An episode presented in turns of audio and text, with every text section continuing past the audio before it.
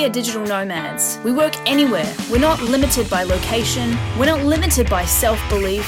We are works in progress. I'm Beck Power, and this is the Nomad Me podcast. What up? Here is a really short episode uh, coming at you from Krabi, Thailand, about Songkran, uh, which is a Thai festival, and I'm going to explain all about it. Let's do this. What's up, guys? This is Beck, and I'm coming at you today from Krabi, Thailand. Uh, the sound quality may be a little bit compromised today. There's a little bit of wind. Um, I'm just chilling out by the pool, and I thought that uh, that I'd tell you about a party that's coming up in Bangkok. It sounds kind of weird, but it's a it's kind of an event that happens every year.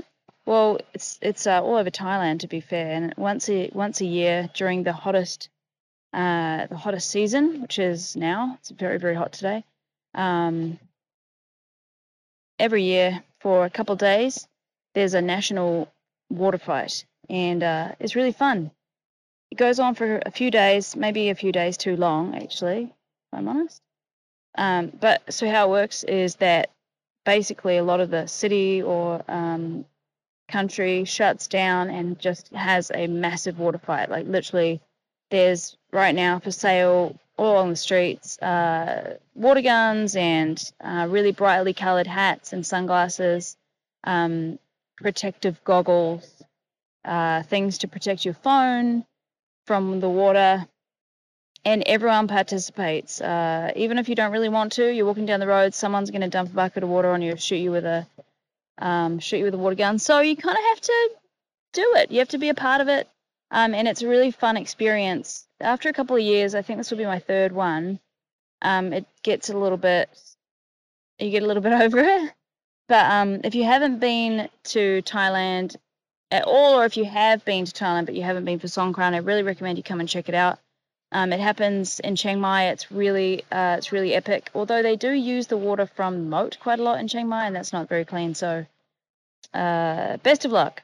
But in Bangkok, usually the water they use is from hoses and stuff like that, which is fairly safe. Um, I still wouldn't drink any any of it, but it's a really fun little uh, holiday. It's usually uh, when are we right now? It's the 9th of April today, and um, and it's usually I think it's around the 13th, 14th, 15th, uh, around then of um, April. So regardless of when you hear this, definitely plan to come out to uh, to Thailand for Songkran, which is the name of the, the it's the water festival. Um, I'm not too sure on what all the you know details are on like why it exists, etc. But it does work pretty well to break up the the super super hot season because um, it is crazy hot during that time, and it's great just to put on some old clothes and go out and um, start dumping water on people and getting water dumped on you. Uh, spend a spend a day or two doing that. Um, last time we uh, we kind of booked a tuk tuk and got him to drive us around for an hour or so um, and just shooting people with, just sniping people with water guns. It was really fun. Um, yeah, that's today's episode. Just wanted to tell you about that uh, festival in Thailand. Um, it's one of my favorite ones in the world that I've been to. Um, so I hope you get to make it. And if you do, look me up. If we're the same one, I'm going to shoot you in the face with a water gun. Beck Power. See you tomorrow. Uh, see you tomorrow for the next episode.